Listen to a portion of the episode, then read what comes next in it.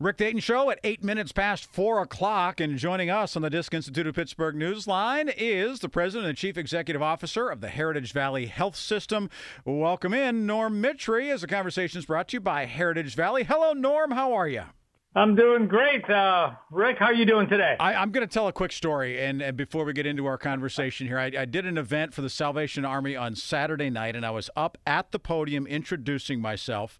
And as I was there, my cell phone, which was sitting on the podium beside me, buzzes. And I look down and I get a text message from Norm Mitry. And the text message simply says, So, we're at the same event. And I texted him back. I said, I can't wait to meet you. And I literally I had a chance to meet Norm for the first time in person and, and actually put a, a name to a face, which was wonderful, met his wonderful bride. But again, you said you got in trouble from your wife for texting me during that particular part of the program. And then I saved the day by at least responding while I was still up there and got you out of hot water. Is that the way? That, that's what I heard, at least. Is that what happened?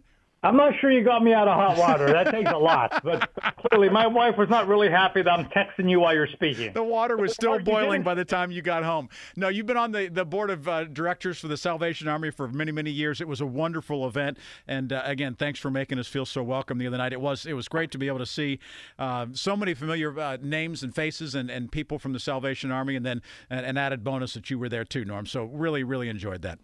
Well, thank you. It was nice meeting you and your wife. Thank you very much. I want to get to the, uh, the conversation at hand now, talking about some things having to do with what's going on at Heritage Valley as it relates to five to eleven year olds now being cleared to receive the Pfizer vaccine.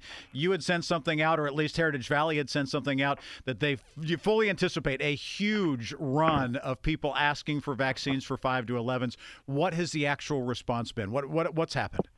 So uh, you're right. I mean, clearly we put out correspondence yesterday, Monday, November 8th, telling the community what we were doing for vaccinations for children ages 5 through 11. And the response has been overwhelming.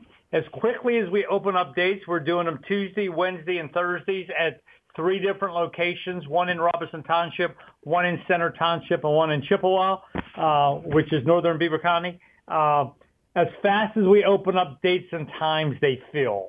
Um, so I view that as very, very good, positive news that in fact parents are out there and they're eager to uh, have their children vaccinated.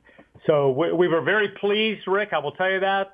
Um, actually, but we met earlier today trying to get more dates. Mm-hmm. Um, as you can imagine now, I mean, you have you have children's five to eleven you have booster shots going on. Mm-hmm. You still have folks and us promoting first dose and second dose, especially under these new mandates from President Biden. Clearly, there's a lot of vaccination opportunities and at the same time, vaccination challenges trying to balance all this. You know, the children's dose is, you know, lighter than the adult One dose. third the size, right? Right. It's a third of the size. Uh, at the same time, there's, it's three weeks apart. So the scheduling, if you think about everything here to try to take care of these children and, you know, young adults, older adults, boosters. But if you think about the children and what the vaccinators have shared with me, uh, they said, Norm, you know, putting a vaccine in a child's arm is far different than putting a vaccine in an adult's arm. And what they mean by that is talking to the child, sort of cajoling them a bit, making them at ease. Uh, it's not as easy as uh, putting a vaccine in an adult's arm. Right. So these these child vaccines, and the, I hope hopefully the public understands this.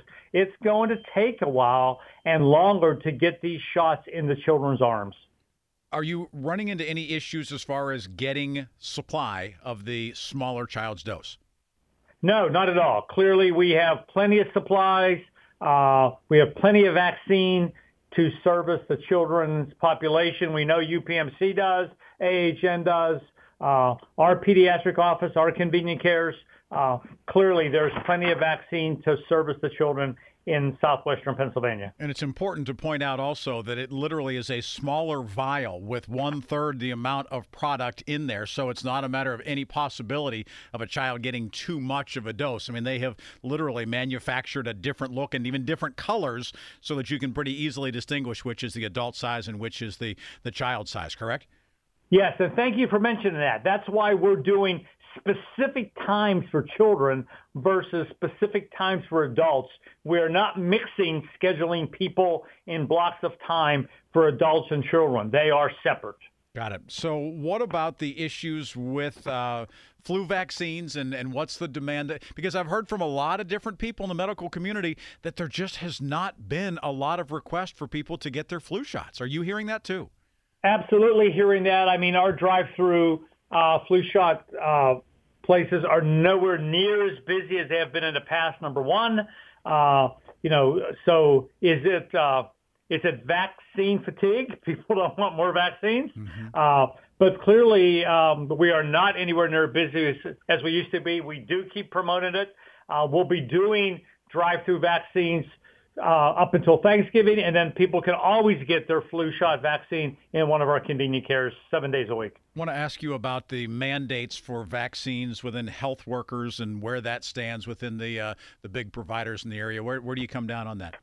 So it's very confusing. I mean, clearly, and and you know, God bless the public who's trying to read all this and understand all this.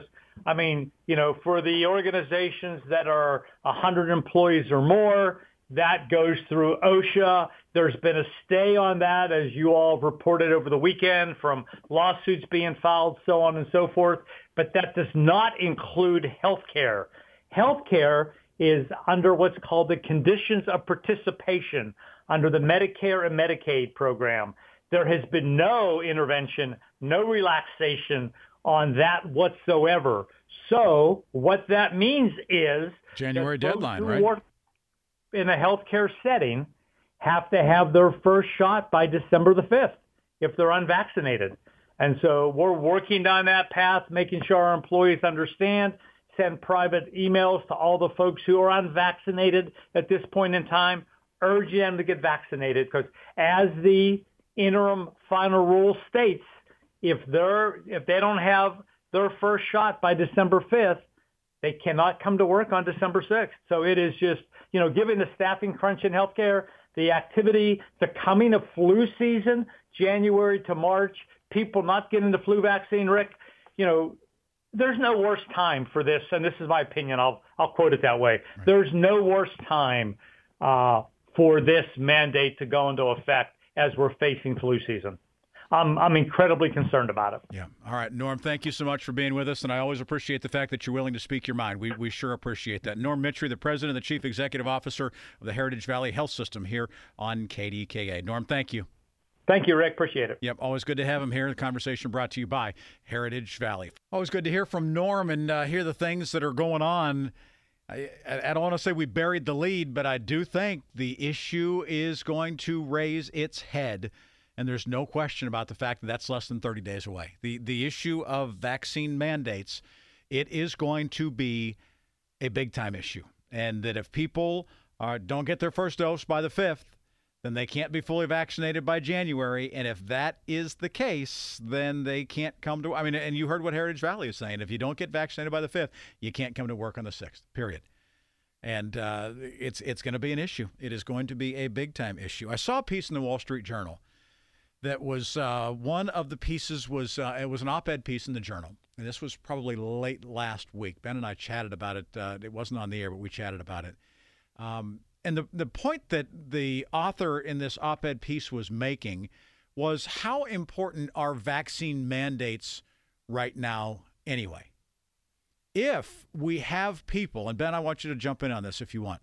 If we have people who are vaccinated who are getting sick unvaccinated people may be getting sick as well. Yes, I understand different levels of stress on the body. Some may end up being hospitalized. People end up being sicker if they're not vaccinated, et cetera. But if both are getting sick, why does a vaccine mandate really matter? Have you heard, Ben, anybody talk about it that way? Anybody actually approach it and say, why do we need to worry about a mandate on these vaccines if both people can get sick. And if somebody's unvaccinated and they're willing to come to work in this environment right now, why are we going to preclude them from working? Right. I mean, honestly, it's the first time I've heard it phrased that way, but that's exactly right. Who can dispute that right I now? mean, I just I, I I look at that and I just say, how have we missed this point? How how have we just completely ignored that notion. And I understand that you want to get everybody vaccinated, you want to push everybody to get vaccinated, you want that. I get that.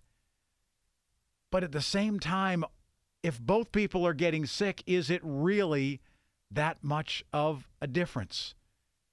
If you aren't vaccinated, as opposed to if you, I, boy, I don't know. I, I just, again, I, it, it was something that I saw in the journal that I just thought was a really interesting way of looking at it. And sometimes I think, Ben, if you just sort of change your perspective, I mean, even if you look at something from straight on and then you look at it from the side, you may think about it differently. And, and, I think that's what this piece did for me, at least, is that it's a different way of looking at it. I don't think anyone can begrudge anyone for learning more and then thinking of a new philosophy. I think that's great. It's the point of the show, right? It's the Ben Cominos Show right here on KDKA. if not, it should be, as uh, I've done the Lynne Hayes Freeland Show, the Rick Dayton Show, and now I'm on the Ben Cominos Show right here on KDKA. 866 391 1020. If you want to jump into the conversation, we'd love to have you. We got Ken Rice coming up as uh, the program will continue after the news at 4.30. Also, Dr. Brian Moore will be coming He's an orthopedic surgeon from Allegheny Health Network Monroeville Surgery Center, and he is going to talk to us about doing knee replacements, literally knee replacements on an outpatient basis. Rick Dayton Show continuing, 438 in the afternoon here on KDKA, joined by Ken Rice of KDKA Television. Hello, Ken. How long for the? Uh, how long did you stay at the Steeler game? Made it all the way to there. As a matter of fact, I was walking into the parking garage. You had already been home and probably were already in your slippers and your smoking jacket with your pipe. Do you, do you have a smoking jacket and a pipe? You know what? Maybe I do. Let's leave that to the imagination. okay, but I want to, what I want to tell you is congratulations. You stuck it out. Twelve twenty-five. I was walking into the parking garage to get my car. Yeah. And uh, and I again I figured you know Ken Rice he's been home for for almost an hour at this point. I've been gone. I've been gone for a while. The gone, car, right. the car was parked and cool at home. Let's put it that there way. There you go. There you go. But so you did not. At least I doubted that you would stay, but you had to stay last well, night. yeah. When you saw what happened in the third quarter of that game yes. last night, you're up fourteen nothing. You think, oh, Ken's right. I hate it. I, I absolutely hate it. But then the Steelers made it very interesting in the second half, or, or the Bears did, one or the other. Uh, Ray Ray McCloud did. I, I don't know. It just. Uh, it, it got much more nervous in the stadium than I think most of the 65,000 thought it would be. So when the Bears went up with under two minutes, oh. w- what was going on in the stands? Well, were you know, there was filing there, out? There were two different. No, there was not. There was none of that. Good. And I think the reason being, Ken, is because there's a guy who wears number nine for the Steelers who has done it so many times and Chris Boswell kicking game winning field goals. And when you're only down at that point by a point, you don't have to drive the length of the field for a touchdown to win. You've just sure. got to get and, and he's already shown a 54 and a 52 yarder right in the in the same game in the same field to that same end of the field that yeah we're, we're, probably okay. We got boswell. I mean I, I, think that was sort of the mentality in the building is hey it's all fine. Got a hall of fame guy potentially can kick something for you and, and, and everybody drive home safely. I mean somebody was walking through we got a hall of famer number nine. Everybody's going to be happy. Just enjoy it. I mean it was it was hilarious. It was really really funny. And i think a lot of people just sort of chuckled and said okay you're right. Yep you're right. He's he's well, pretty steady. that was uh, that was as great a finish as i can remember. Just uh you know, uh, it was one of those one of those games where, where you didn't need the whole seat, mm, just, just the edge. edge. Yeah, you should yeah. do like big commercials for like monster truck pulls. Or do you think like you're that. not? Are you just saying that, or do you mean it? No, Ken, you could do it. You won't need the whole seat. You could only use the edge, edge, gonna, edge, edge. I'm doing it. I know. Thanks. Think about think about it. You could do that, and you could do Ginsu knife commercials. Slices, dices, chops, and shreds, and even makes mounds of coleslaw. You could do that one too. Why do you know that? I don't know. Why was that available for you to just? Ken, I'm going to say this. My father-in-law used to refer to me as a storehouse of useless knowledge. Should Ah. that have been a compliment or not? Sure, no. For your That's no, what I kept the, saying. For I, the career, I, for I the career my- you went into. I told my wife that for years. That's a compliment. Your dad loves me, and she laughed. right. And she laughed. not everyone has. Not everyone has that attribute. Slices, dices, Um, chops, and shreds, and even makes mounds of yeah. coleslaw. Yeah, Ginsu knives. Good. Well, Uh-huh. it was a great. You know, the city was the city was looking great last night. It, it the the weather was perfect. It was. It was a humdinger of a ball game. A blimp and, up uh, above. I just thought it was it was it was all it was all great. And Tomlin got his 150th win. And the Steelers, you know, moved into second place in the AFC North, uh, despite the fact that they maybe didn't play their best game. So No, they did. Um, they, they did not play their best game, but a W is a W. a win is a win is a win. Yeah. absolutely. Yep. Hey, uh, KDK News tonight at five o'clock. I know that that's uh, that's knock knock knocking on your door to, to quote Three's Company. What's uh, what's coming up at again storehouse of useless knowledge. Um, Mm-hmm. What do you got coming up for us? We're going to tell you about a hand signal that may have saved a life. Meghan Schiller is on this story on what a girl did in a video on TikTok to be rescued after being abducted. Made a gesture with her hand. Now, police are being told you should know what this means. Meghan Schiller is going to explain that. Also, 75 overdose deaths in Allegheny County this year, all based, at least in part, on one particular drug. It's new to this area. It's called parafluorofentanyl. Last year, there were zero deaths involving this drug. What is going on? Andy Sheehan is looking into it. And then um, I'll just give you two words on this uh, this one other story I'll mention: space ketchup. Space ketchup, as in Heinz trying to do something in Mars, right? You you had to add more words to it. I thought space ketchup really captured the essence of what we're dealing with. Did with. I ruin it? Have I No. have I have I given too much away? Uh, no, you of course you didn't. Hey guys, kill the space story. Do you No, have that kind good, of cloud in the newsroom? If you just You right yell, do. if you just yell that across, are, are people now tearing up scripts right now and producers banging on their keyboard saying, "What are we going to do for that minute 15? Let me put it this way: I am free to yell out stuff like that to my heart's content. Nothing is done about it, but I am welcome to yell it. Uh, the, the other question is how many of the producers said Dayton ruined it again? That that's the other no, the other part of it, wasn't it? They said Dayton. It was just sort of yeah. All right. We have a we have we have a bunch of stories we put in the Dayton file, and we're prepared we're prepared to nix them if you say too much about them on the radio. yeah. So I will, I will I will keep my comments to myself the rest of the way. Thank you, Mr. Rice. All right, Rick. Thanks. Always good stuff. Ken Rice joining us here on KDKA. 444 right now in the afternoon. Hey, we were talking about the uh, the COVID vaccine and things like that. Judy's been hanging on. Want to get to her call. Judy in New Castle, you're on KDKA. Hello there. How are you? Hi, I'm fine, thanks. Uh, I agree with you when you were talking about the, the face masks and with the COVID shots and everything. I'm in my 60s. I have not had the vaccine. I don't plan on getting one.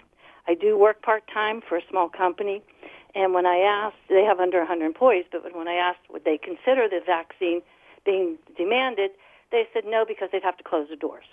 So, but the thing is, when I go out, I wear a mask. I still mm-hmm. sanitize and wash my hands Right. the people that go out that don't wear a mask usually are vaccinated, but they can spread it. So why do they not need to wear a mask when they're out?